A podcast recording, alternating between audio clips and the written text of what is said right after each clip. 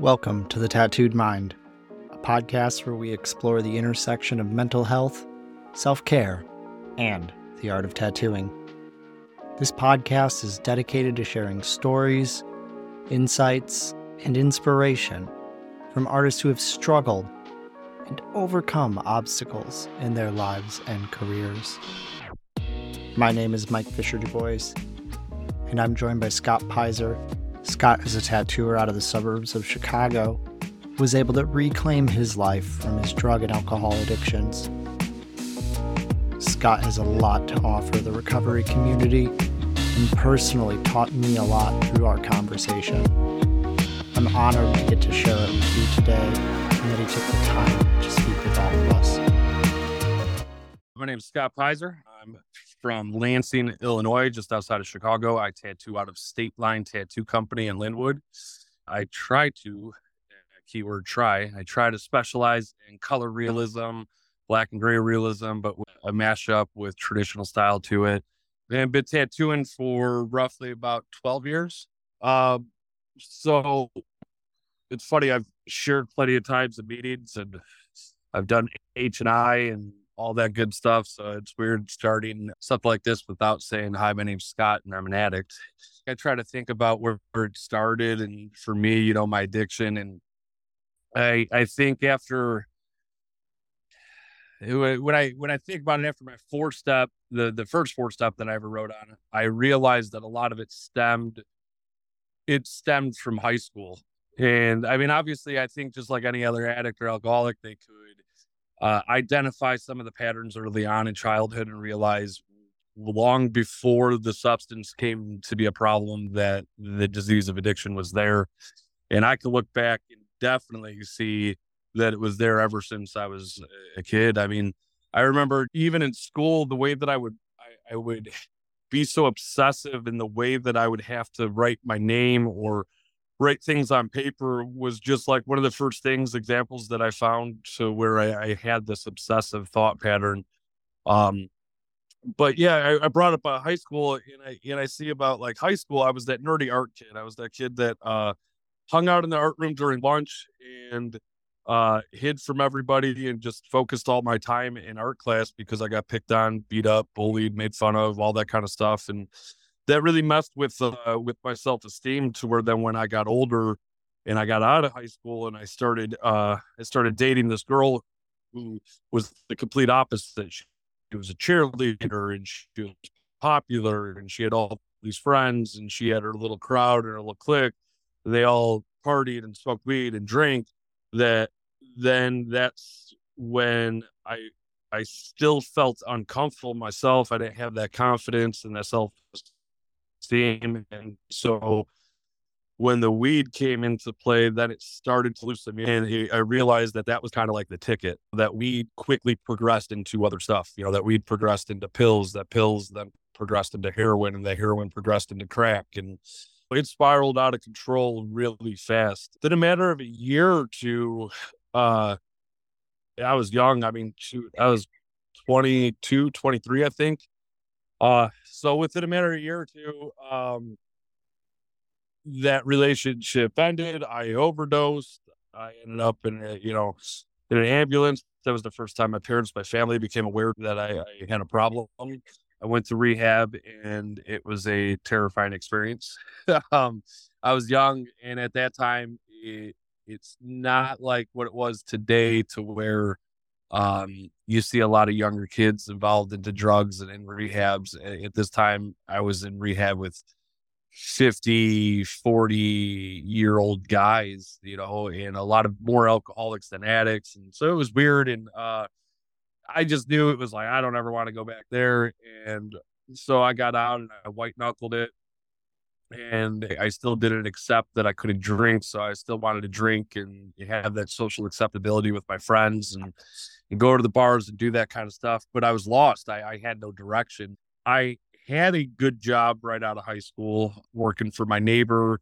Uh, I had a great opportunity and I kind of blew that with drugs. And then I got into the union.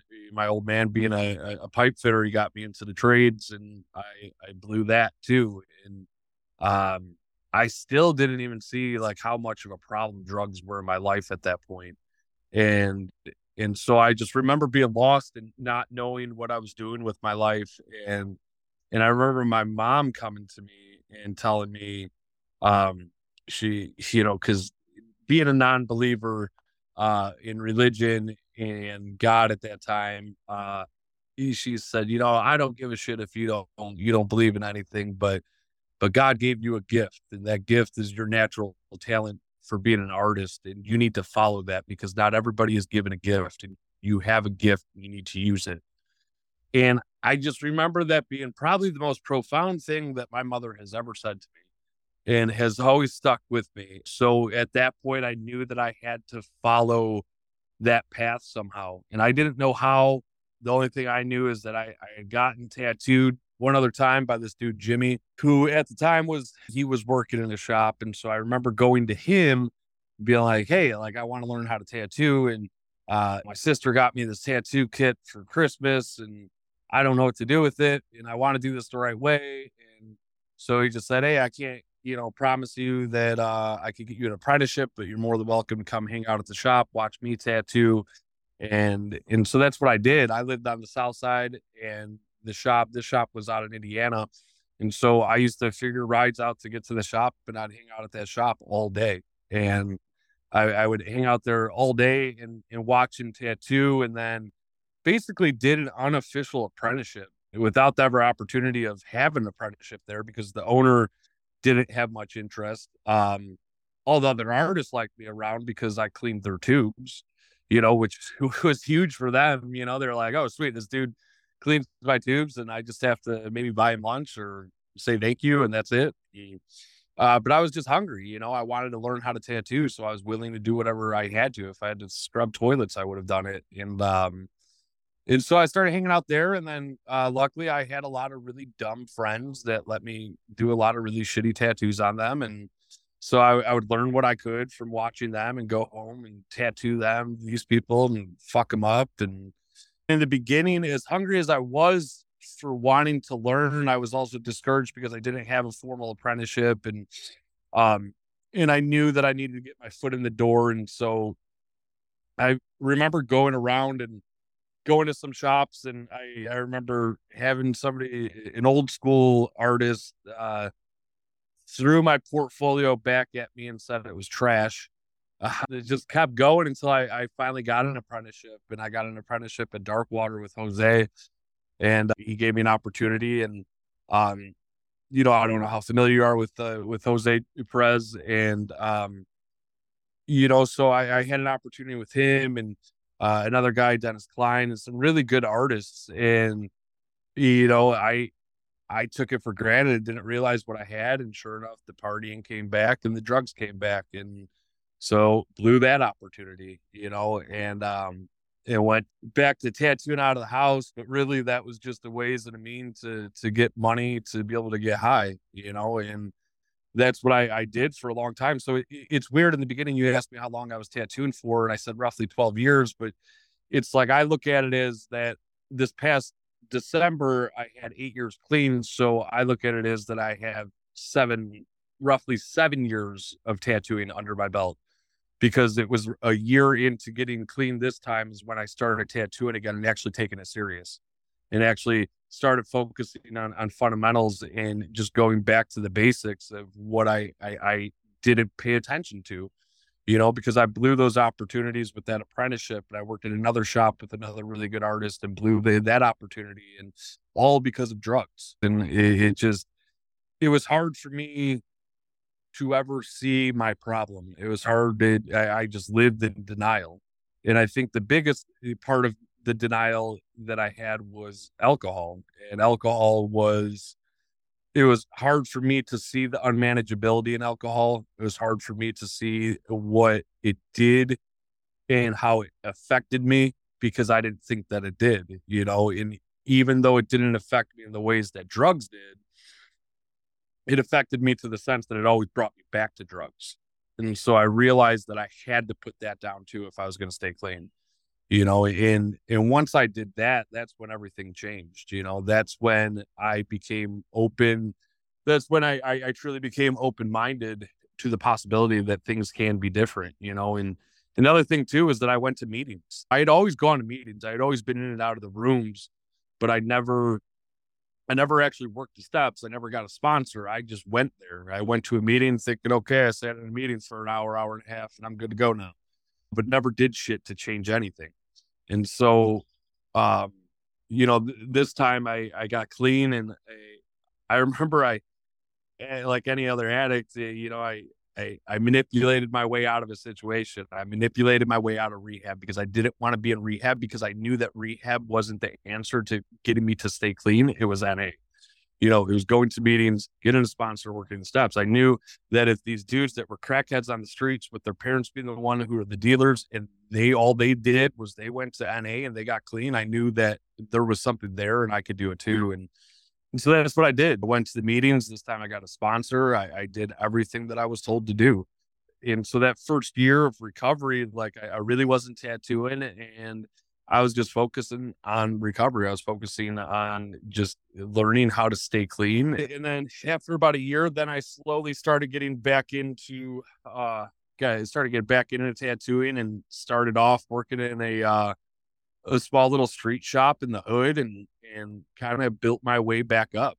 You know, I kind of built my way back up to then got out of there, went to another shop and and stayed there for some years. And, you know, I remember the owner of that shop, this dude Chuck, and I remember him giving me that opportunity and him saying the best thing that I could do for my career is stay put, like stay in a shop, like stop moving, stop moving, because that's what I did. I had bounced all these other shops He's like, you're never going to establish a clientele if you're constantly moving. They're never going to know where you're at. And so that's what I did. I stayed put there for about three and a half years and I built up a clientele, a little bit of a following. And I started to get those fundamentals down. And the difference that the big difference, eh, if you jump my career at that point, was the fact that I was staying clean, was the fact that I was working on myself. I started to see how my recovery in NA applied to those same principles applied to to tattooing. And it was whatever I put in is what I'm gonna get out. And you know, so I just yeah, I stayed open minded. I stayed teachable in like a lot of the things that I thought that I had forgotten or didn't remember from all the other guys that I worked with that were really good artists started to come back to me that I remembered, oh yeah, Jose did this for that reason. And and there is a bit of regret and and uh, maybe shame, I guess I'm looking for is that I did blow those opportunities, you know, because I could I had so much potential to learn so much from them and I just got a little tidbit from it, you know, but I tried to use whatever I could from those guys and try to apply that until eventually I had an opportunity. Um, I'm not going to say the name. If you know anything about where I've worked in the recent years, you'll know exactly who I'm talking about, but I'm not going to throw anybody under the bus directly. But I had an opportunity with a really, really talented black and gray artist um, that was a longtime friend of mine that I knew from the minute that I got into tattooing, um, from going to that shop and hanging out. He worked there. I learned a lot from him and him being a realism artist I looked up to him and then we became good friends. We had never worked together, but we became good friends. We hung out all the time. And uh, I would always, I would go out, even sober, I would go out and I'd meet him at the bar because he always hung out at this little dive bar. And I'd meet him at the bar and I'd drink water and I'd drink Red Bull or whatever. But I would go and I'd put myself in that situation knowing that isn't the best place for a recovering addict but I went because of this dude's knowledge and the amount of skill that he had. I wanted that, you know, so I'd pick his brain and I'd ask him questions and he would critique my stuff. And Then eventually he had opened his own shop and he gave me an opportunity to come there. And uh, I was there for a little over a year. And I mean, I think that's where the most progress in my work had came from was through that shop and through him and another artist that I had worked with there that eh, everybody there was it was super talented and so I worked there I learned a lot and then again I lost that opportunity. You know I was told that I wasn't good enough to be there that my work wasn't good enough wasn't sufficient enough to be there and that was a huge blow. That was a huge blow. Till this day that is a resentment that is hard for me to truly let go of. You know I wish that I could but it, it's it's like it, not just it's, it's what is it? it? Justified resentment that I have, you know, and because I could I, I can look at my part because that's what NA and the 12 steps has taught me, has taught me to be self aware and to be accountable. And I can look at my part in that situation and it's hard for me to see what I've done wrong other than that I tried and I just wasn't good enough. But instead of allowing that to discourage me and, and, and keep me down, I use that as the motivation to continue to push, you know? And so I left there, went to a, the shop that I'm at now and and I've just pushed myself, you know, just tried to to follow guys like you and and all these other guys that I look up to, you know, yeah, like everybody else, Mash Cow and you know, uh Cross and Nico and you know, I can't even think who else, uh, Yogi, like all those dudes, like y'all, like a lot of the color realism artists, even black and gray, because because I still have to do black and gray from time to time. And so I try to look at like you know the contrast in those pieces and then i try to use that same technique to to like color and apply it but it's all at this point it, it's being self-taught and it's just pushing myself to get to that level but ultimately i think that i wouldn't be where i'm at in my career in my life uh my personal life i wouldn't be anywhere if it wasn't for na and if it wasn't for the 12 steps and it's funny. I went to uh, a barbecue yesterday. Who I was at um, my old sponsor's house. Him and his wife. They just bought a new house, so we went there, and it got brought up when I was there if I'm going to come back to meetings because my meeting attendance and involvement into NA has been trash. And as much as I could sit here and make a million and one excuses, there is no excuse. But eh, there's no excuse to why I'm not there but I'm not there because my time and effort is put into this. You know, it's put in a tattoo and it's put into being a father, it's put into being a, a fiance and and all those other things that that that's ultimately what NA has been able to give. I wouldn't have any of that if it wasn't for it. And so they were kind of busting my balls yesterday when I'm going to come back to a meeting. And it's so easy for my mind to think that what do I have to offer at a meeting? yeah, okay, yeah, I got eight and a half years clean, but I haven't worked a, a, strong program. I don't have a sponsor. I haven't been to meetings, but there is still something there for me to offer. There Your story is so awesome to hear. Uh, I, I hate to say say it, but uh, I just love talking to addicts and uh, people with bad habits like that because I feel like very few people have such an appreciation for their life as somebody who almost lost it, you know? Absolutely. Yeah. Uh, so it's just, it's always cool to just hear uh, just how much you really love where you're at, you know, even if things aren't perfect.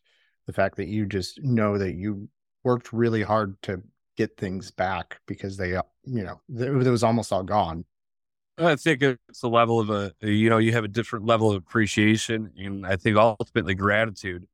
You know, it's, it boils down to gratitude because of losing everything and being in such a shitty place and, and thinking that that's it, it's never going to get better. And then to put in that work and then see where life could bring you when you start doing things, you truly have gratitude for it and you don't take things for granted anymore you know and it's I, I, think as addicts and alcoholics i think we do see life through a different perspective like a different lens. It's a level of humbleness that a level of humility that most people won't ever have you know they'll never have that opportunity to be able to see through that lens and i wish more people could because i think the the world might be a lot a lot different place uh that's yeah. for sure yep yeah absolutely um I've, I heard it said before that um, it, alcoholics. Uh, I'm an alcoholic, so the, everything in my head is sort of through that lens. Uh, but that alcoholics are the luckiest people in the world because they're the only ones who get to live two lives. Everyone else just gets one.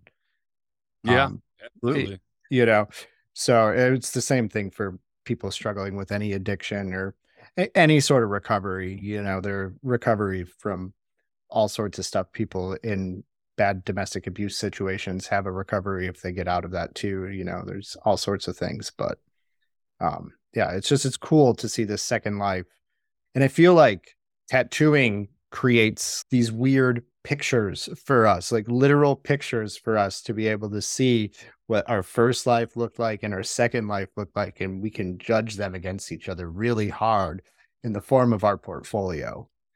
Oh, um, oh, 100%. Yeah. You know, have you ever looked back at your portfolio from when you were using? Oh, God. Yeah. Absolutely. I don't know how, but I still have some of those clients that have stuck with me. I, I, still have some clients that have stuck with me. And, uh, yeah, so I and I, I cringe every time I see those tattoos, and I'm like, listen, I'm just going to cover this shit for free. Yeah, like, get I'm the not fuck out of the shop or let me cover it. yeah, yeah, I just yeah, I can't see this anymore. You can't be walking around with this crap anymore. Yeah, no, I mean, a hundred percent. I mean, I still, you know, it, it's definitely it's the it's definitely crazy to see that progress in your work and i think that's just it that's ultimately what recovery has taught me is to remain teachable and it's progress rather than perfection. And, and to be able to see that even from uh, six months ago to what i've done recently to you know or a year ago yeah or even back then 100% it's definitely crazy to see that. Yeah. It's funny because i don't uh all the guys in the shop where i work now the one guy I work with is a fine line artist. The other guy's like a traditional kind of jack of all trades type artist, neo traditional. The other guy's like more of a strong neo traditional artist. And uh, so they're all line work, line work, line work. And I like infusing like traditional new schooly style stuff in with my pieces, but anytime I could avoid line work, I do. You know what I mean? And I pass up a lot of stuff and I push it off to those guys because not because I can't do it or I don't want to do it, but because I know they'll do it better. You know, and so so they're they're always busting my balls that I don't don't ever outline anything, and it's because it's because it was never my strong point, you know. And so it, it's funny to where I look back at that work and all my stuff was big bold lines and and you know just the different variations of line weight. Everything had to be lined to where now it's like I very rarely bust out, you know, line work. You know, it's and if I do, it's smaller portions of the tattoo. So it's definitely crazy to see how much my work has definitely evolved. But I remember someone uh someone asking me uh from the program and they saw that my work was progressing and they're like, What did you do? And it was funny, like I thought about it and I have it tattooed on my face, but it, it's the in NA and it's true to like I don't know how much in AA you guys talk about it, but the, the three indispensable uh, principles of the program are honesty, open mindedness, and willingness. And it's those three principles that I believe are the key to life, but uh, ultimately have been the key to tattooing for me. You know, being able to be honest with myself where my work stands. And sometimes I feel as if I don't, and I hear it from my fiance, I hear it from other people that I don't give my, myself enough uh, enough credit. You know, I'm my own worst critique just as much as anybody else's. To where I'm like, nah, my shit's busted. It sucks. It's horrible. But it's nowhere near as good as that. But it's the matter of being able to be honest with myself in in my work and um, what flaws it had, what I could have done better, and and being open minded to how I could possibly change that and be better and, in what could make that piece better, and then be willing to actually try those suggestions. You know, it's those three things that a lot of artists I, I see are they're so set in their ways and stubborn to do any of them. And that to me, I think is ultimately what has continued to allow me to progress in what I'm doing. Totally. Yeah, I I get that wholeheartedly. Uh, I was asked a few days ago, maybe a, a couple weeks now, I guess, um, by a friend of mine, like how I got so good recently. He's like, "What did you do? What did you figure out?" It was like, oh, you mean like two and a half years ago, my work all of a sudden started getting a lot better. It was like, yeah, yeah, that's exactly when it happened. It was like, yeah, in February of 2021, my work got a whole bunch better. It's like, yeah, yeah. It's like I quit drinking, dude. right. No, like 100%. Yeah. And and so the guy I was talking to is uh like he's straight edge, so he, he doesn't, I guess, have quite as much of a concept of how much that affects your work ethic, not just your work quality, but the way you kind of go into the work you do. Um, so it, that's another one of those benefits I think of us being in recovery is we can look at our stuff like at our process a little bit more objectively and with a bit more of like a clear mind because we're able to look at the stuff that we've learned through meetings and be like is this following this? Yeah i think a lot of that has to do is because we've learned self-awareness and we've learned how to how to keep our ego at check.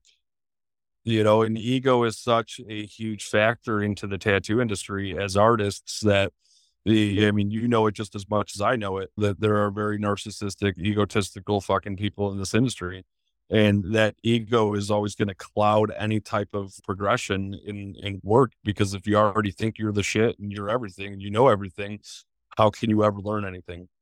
You know and I, I think that's what is pretty cool about us that we've had that opportunity to realize that we ain't shit. You know what i mean? That we ain't shit you know and we've learned humility from that and that allows us to grow that allows us to to stay humble to keep that ego at check and to, to continue to be teachable. Do you ever worry that your clients are going to just gas you up enough that that ego will start to kind of creep up and strengthen up you know as you're getting better at tattooing as you're building up clientele? Do you think it's going to overpower the lessons that you've learned through recovery?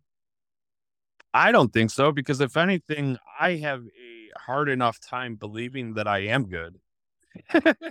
I have a hard enough time believing that I am good. Like I'll put, you know, it is stupid as social media is to me. Uh, in the game that we have to play with it to be able to market ourselves and put ourselves out there, it's like I'll post a picture that I think is the best tattoo that I've ever done, and it'll get like four likes. You know, or I'm sitting here looking and it's like I, I see other artists that early in their career, and I don't know if they bought followers, but they got like quadruple the amount of me. Like, you know what I mean? So I never feel as if I'm good enough, anyways. And so, and that is, that's actually a struggle for me. It's a struggle of self esteem. Like I said, that goes back to high school days of being picked on and bullied and, you know, not feeling as if I'm good enough. And then from the previous shop that I was at to have the person that I looked up to be able to literally say that I wasn't good enough to work there. Like those were the words, you know, that were used, you know, and so to have all that, like it, it's hard for me to truly believe in that I am good enough. And so I'll have clients and I'll have my fiance and I'll have family and friends and all them, you know, tell me like how amazing like my work's gotten and like, like this, that, the other. But it is truly, truly hard for me to believe that. I try to remain confident. Like I have a level of confidence in that I know what I'm doing. And I always try to instill that into clients that, hey, just trust me and I got you. And, and this is going to come out dope. You know, don't micromanage this. Just trust my process, trust my thoughts, you know, what I think is going to look cool. And for the most part, I get lucky with that. Um, but yeah, I mean, I, I think I think when I hear that stuff, like I almost don't even know how to react to it. Like I almost forget that I should say thank you. And that's not out of like being arrogant or like that uh yeah, no shit, I know that. Like it's almost as if I don't know how to accept that compliment, you know? I totally know. I 100% know how you feel. I do the fake uh yeah, cool. Yeah, you love it, right? This is great like oh that looks right. awesome. Like i just tell them it looks awesome you know before i can even start to think about how much i hate the thing that i just put on them forever. Right right. Um, no so i'm glad you brought up um the last shop again because i wanted to ask you when you have such a big defeat like that um being in in recovery were you worried that that was going to be something that made you slip back no, I wasn't worried that it was something that was going to make me slip back. Um, it was definitely a, it was more a blow to my ego, I think, than anything. It was a blow to my ego, and it was a loss of a friend. You know, maybe I phrased that kind of wrong. Um, because because I I'm not what I don't think you were worried. You got you had seven years on you. You probably were pretty confident. How would somebody who's newer to recovery, like let's say you got a guy who's got six months recovery in their belt, sure. under their belt, they feel like they're just kicking ass, and then all of a sudden they get a major blow like that. I mean, a big life change that's not just bad for them, you know, in a business standpoint, but it's also a personal blow. We got a stupid saying in NA, and I actually I have it I have it tattooed like right on my hand. Um, that I believe it's after working the second step that you joined the no matter what club, uh, and that no matter what happens, you don't use you know, and that was something that stuck with me. So I early on in recovery to where I knew that no matter what, no matter what the fuck life throws at me, I don't use, it'll work out. No matter how tough it is, no matter how shitty it is, no matter what, like just don't use, don't pick up. Because if I don't pick up, I don't have to worry about figuring out how to put down. Because I once I pick something, once I pick it up, I don't know how to put it down. But what I do know is how to not pick it up. You know, and so it, it was just a matter of that. It was a matter of no matter what. I think that you know anybody struggling in in or fresh to recovery, like it's just don't use no matter what. You know, and it's there's nothing. And I think the longer you stay clean, the more eh, that just becomes aware. You you become aware to that that all those things are are really I don't want to say trivial, but for the most part, a lot of them are. And even when the big stuff happens, you know, like even I've dealt with a lot of shit. You know, I had my ex who, you know, my daughter isn't biologically mine, but I was there from day one, you know, and I didn't know if she was going to be mine or I chose that regardless if she was going to be mine or not when she was born, that she deserved to have a father because the other person wasn't around. So I stuck around and I raised her as my own. And she ended up biologically not being mine, but I stuck around. I raised her. My ex was also an addict. And we were together for like six years or so and we uh, lived together, obviously, raised uh, our daughter together, and she just never changed. She was still going to a methadone clinic. She still just wasn't doing anything. And I questioned how much, how often she was abusing her Xanax. And it just got to the point where I, I was miserable. I couldn't do it anymore. And I built up the courage to, to end that relationship. And the worst possible thing could have happened next to her killing herself was she took off with my daughter overnight, not let me know, and took off to Georgia and had the intention of never letting me see her again. And I didn't know what to do, you know, and so I did the only thing that I could do, which was try to find her. And uh, so, long story short, uh, a mutual acquaintance came through the woodwork and uh, reached out, and they were able to get in contact with her, find out where where she was, and I literally paid for them to get down to Georgia, just get my daughter back, get her get her to safety because I knew that my ex was using. And even during all of that time happening, as hard as that was, I knew that picking up wasn't going to be an option because what good would that be? You know, and so so I was able to get my daughter back up here and got, got stuck in this kind of weird co-parenting situation with a, a stranger because of legality that she had she technically has more legality uh, to my daughter than I do.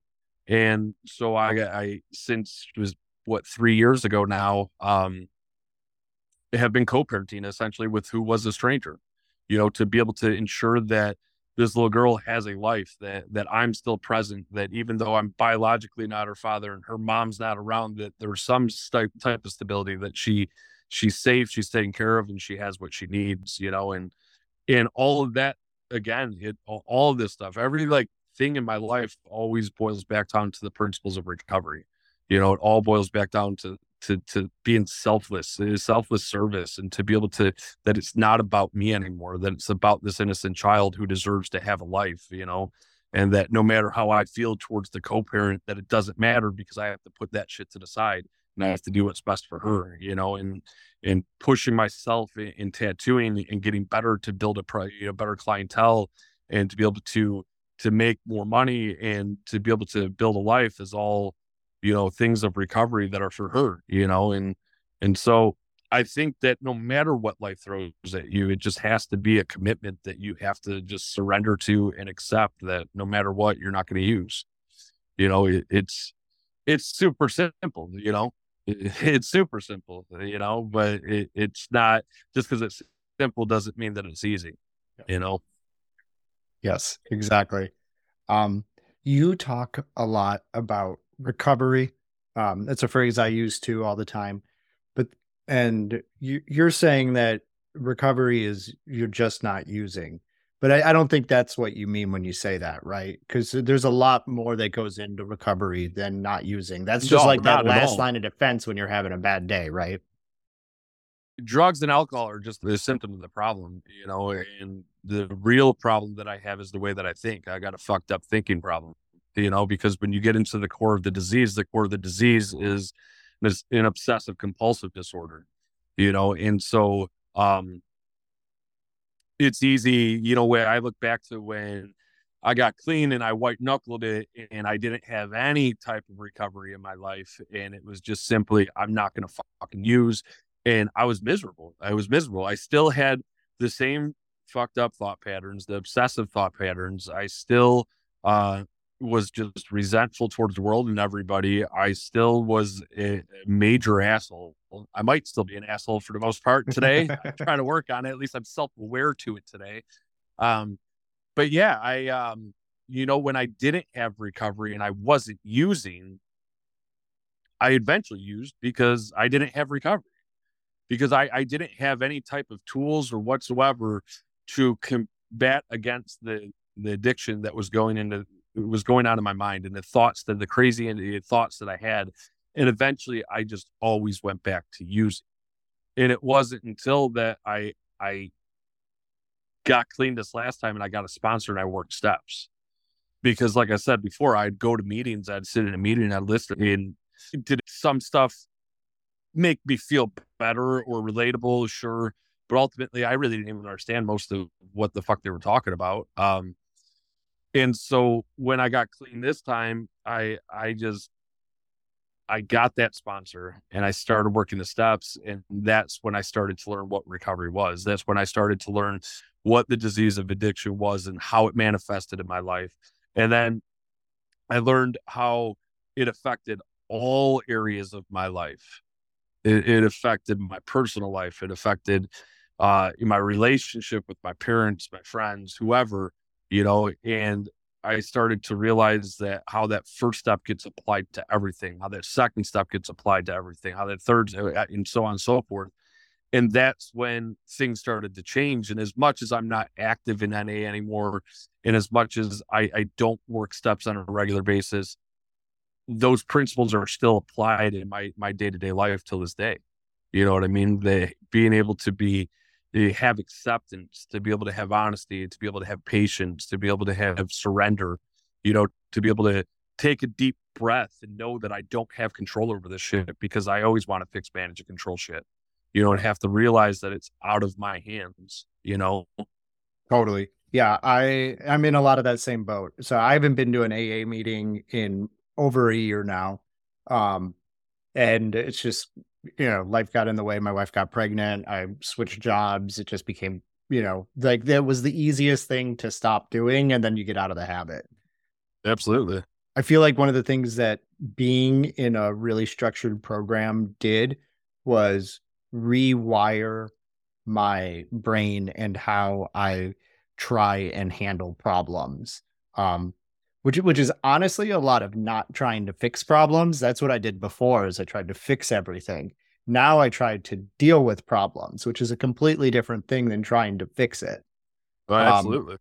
And so there's like a little bit of like uh like brainwashing, you know, AA, NA, uh any 12 step programs, kind of a cult, you know oh yeah. but it, but it's such a good thing um for the right people like if you find the right group and you're the sort of person who needs that structure and you know i was i was a lost person. I was somebody who would do anything not to have to deal with myself um and tried to fix the entire world so that nothing was my fault.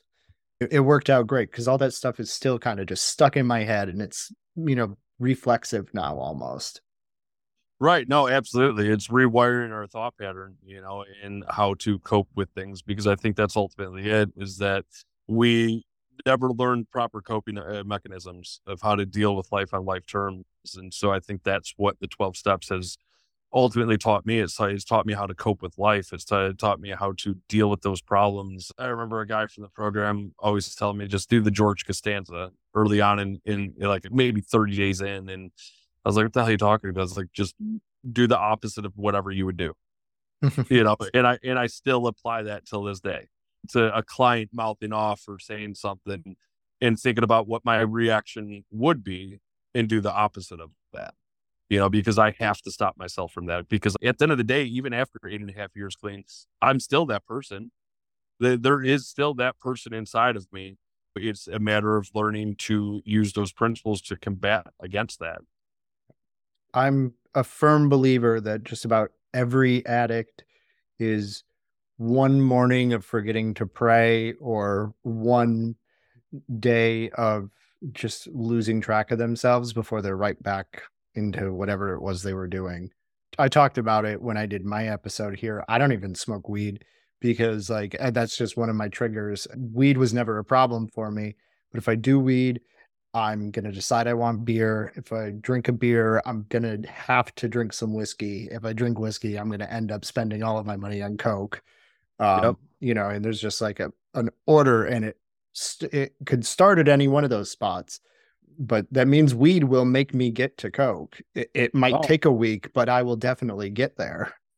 Right, and it's the same thing for me with drinking. You know what I mean? It's yep. like I like I know that if I drink, what it's going to lead to. The guys that I work with, they smoke, you know, and yeah, they know that I'm clean, and so I'll go out there have a cigarette and talk to them while they're hitting their pens and shit, and and I just always make the joke that if I if I were to hit that pen, I'd be in that bathroom banging dope an hour later. ultimately, it will never be the high that I want, you know. And so it just always brings me back to to where I don't want to be, you know. And so I I can't pick anything up.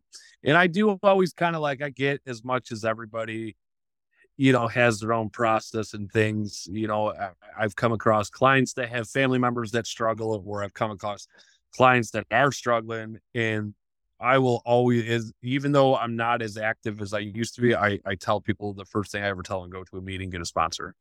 I don't believe that that you're gonna you can't sit there and tell me that you want to stop doing this, but then you still want to smoke weed, or you want to stop doing this, but you still want to drink. And, and it's not for me to tell them that. You know, I, I could try to say like, hey, that didn't work for me, but I don't know. Who knows? Maybe maybe it will work for them. I don't know, but my best guess is it's not going to work. and so it, it's just one of those things that ultimately, like, I know that I have to abstain from all of it, any type of mood and mind altering substance. And it's funny, I'll get clients when they find out that I'm a recovering addict, and you know, they're like, "Well, what do you do for fun?" you know, as if you can't have fun without drinking, or you can't have fun without smoking weed. And that's where, like, I tell them, like, my time is spent with art, with drawing when I'm not here. And if it's not doing that, then it's spent with my daughter. And if it's not doing that, then it's spent with my fiance. And just become a fat ass and eat really expensive food because I could justify spending $300 on a steak instead of $300 at a bar. Yep. That was uh, one of the big things I did my first like six months sober. Um, my cousin, uh, one of my closest friends, he and I every Saturday night would go out and we'd get like a $200 dinner because like we weren't going to the bars. He, he, still drank, but he would just be like, "Oh no, you're you're getting sober. You need somebody that you know who's your friend to go hang out with.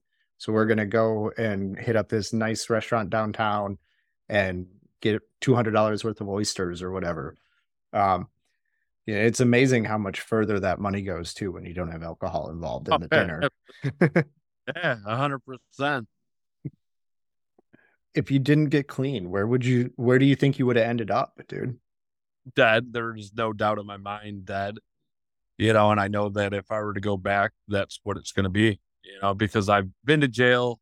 I, have been in the in, yeah, I've been in rehabs. I, I've there's nothing left for me. There's nothing left for me but death. I, I think at this point, I think relapsing would make me so spiritually bankrupt that I wouldn't have the will to live anymore.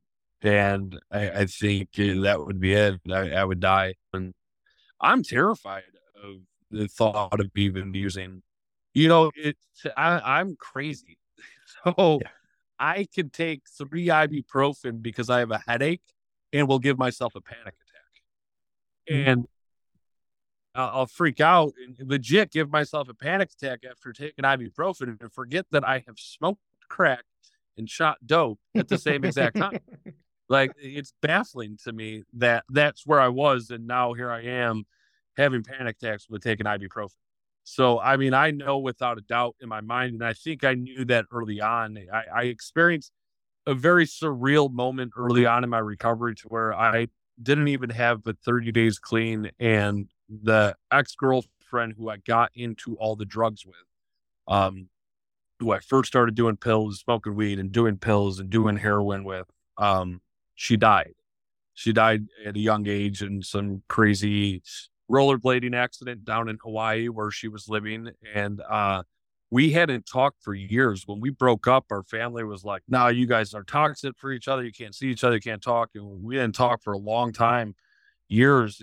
And then finally, she came back in town and she reached out to me and I was going to tattoo her. And then she died.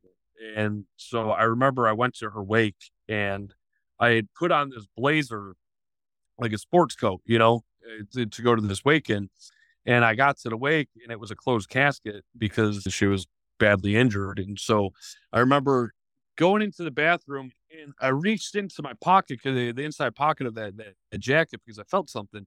And I used to hide all of my stuff because I lived at home with my parents and I, I used to hide my, my needles and my bags and all that shit. And I reached in there and there was a bag of dope. And I remember 30 something days clean, barely 30 days clean. And here I am at the person's wake who I got into all this shit with. And I legit, I looked at that bag and I saw myself in that casket.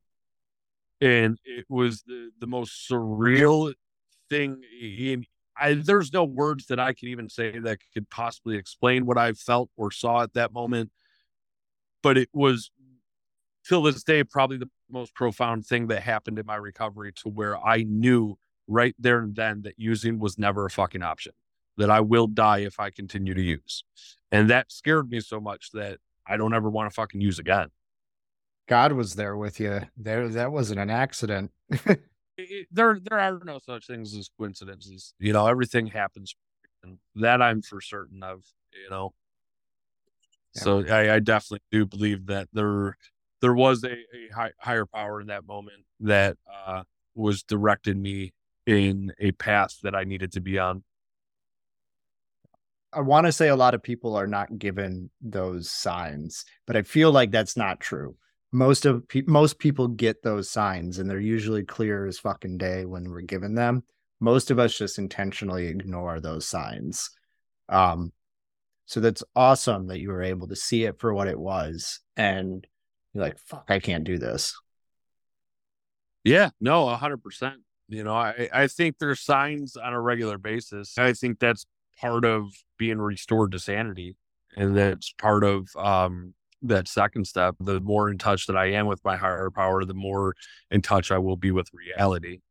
And so, eh, the more in touch that I am with reality, eh, eh, there's more balance in that sanity of realizing what is my crazy thought pattern and what is reality. It's all intertwined to where to where I definitely think that there's signs around us all the time. I look for those things, and I'm not the most intuitive per- person, and I don't. I, have learned even after eight eight and a half years playing, I've learned to start to trust that gut instinct a little bit more because that is my higher power. That is telling me like, hey, no, trust that feeling. If I'm feeling negative about something, there's a reason. You know, hey, Josh Herman tattoo a uh, a hawk on the side of my head some years back while he was still in Chicago. And, um, and I got that because that was, you know, I, I, I joke, but I, I got it because it was like my spirit animal. Right.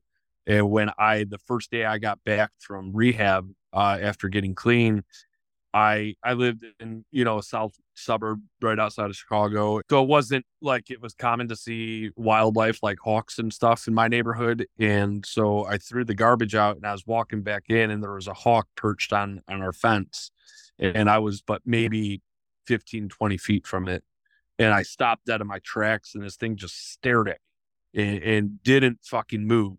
and I moved a little bit closer and I got within three feet of this thing and it, it, just like slowly took off like all fucking majestic and shit. And like it was just, it was wild. And so then I, I, I started when I got into my third step, uh, my sponsor at the time had a lot of Native American beliefs. And so he started to explain to me like spirit animals and he started to explain to me the meaning behind hawks. And when I found out that meaning that you know they they soar above the skies and that they're protectors and they're there to guide you, and uh, all the different meanings behind it.